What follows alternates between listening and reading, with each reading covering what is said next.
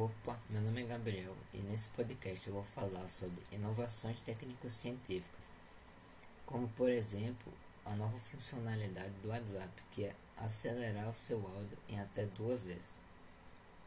Por exemplo, uma fala de Carlos Drummond de Andrade, que é Desculpe o texto longo, é que estava sem tempo. Que eu tenho certeza que você não, não gostaria de receber um um áudio, por exemplo, de 3 minutos, sendo que o que aquela pessoa falou poderia ter sido reduzido a 15 segundos. Então, o Instagram e o Facebook acharam maneiras muito interessantes e fáceis de, de evitar isso, que, é, que foi reduzindo os áudios a no máximo um minuto, para induzir a não fazer um texto muito longo, e sim um texto curto.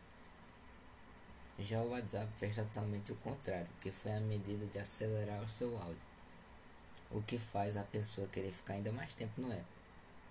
Porque os aprimoramentos do mecanismo do áudio é um método de estímulo do uso, pois o áudio mais rápido estimula a pessoa a mandar mais áudios, que estimula essa pessoa a ouvir mais áudios e sentir a necessidade de ouvir acelerado, que vai gerando ansiedade na, nas pessoas, porque nós estamos em meio de uma pandemia, então nós estamos nos comunicando cada vez mais por redes sociais.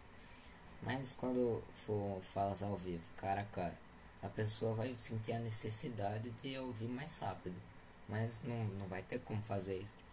Então nós devemos ter mais cuidado na nossa comunicação, tanto para falar quanto para ouvir. Agora eu vou falar da Big Tech que como um dos seus pontos principais foi o Citizen, que é um app onde as pessoas relatam crimes, atividades suspeitas em sua região, supostamente para manter os seus vizinhos informados, que é bem polêmico e já causou vários casos de racismo e preconceito. Só que agora, para piorar, está sendo utilizado como serviço de segurança próprio, chamado para, para pessoas que pagam mensalmente ou seja, uma epidemia. Sua estratégia para reter usuários e vender as suas assinaturas é aterrorizando as pessoas pelo próprio web, enviando informações sem parar sobre os suportes atividades criminais em sua área.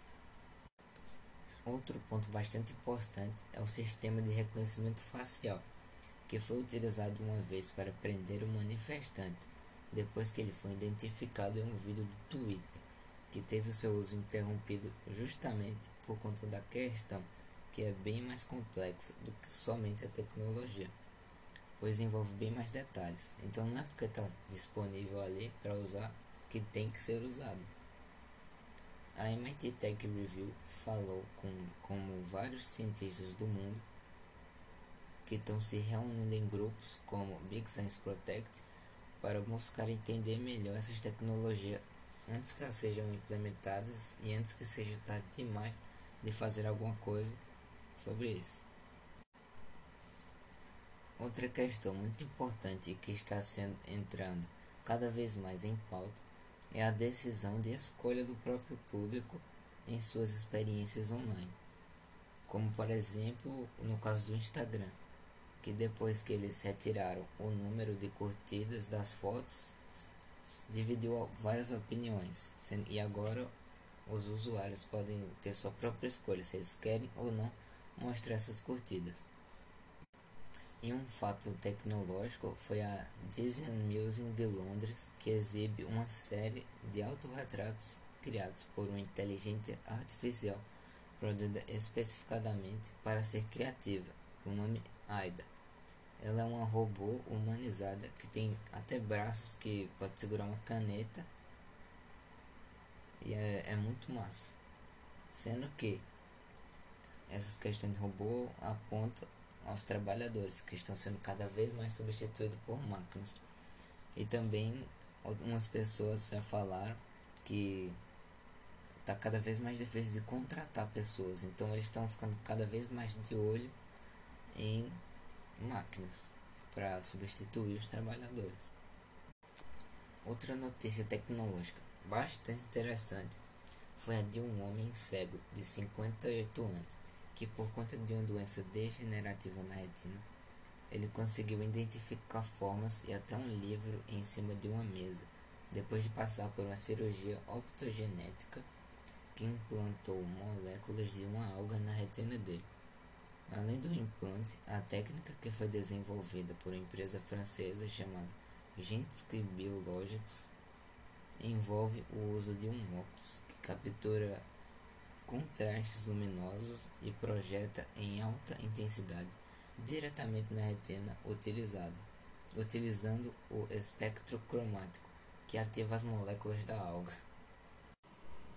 E agora vai uma dica, que é sempre manter a tela do seu celular em preto e branco, pois quanto menos coloridos, menos atraentes ficam os ícones do aplicativo, até porque ficam todos muito parecidos.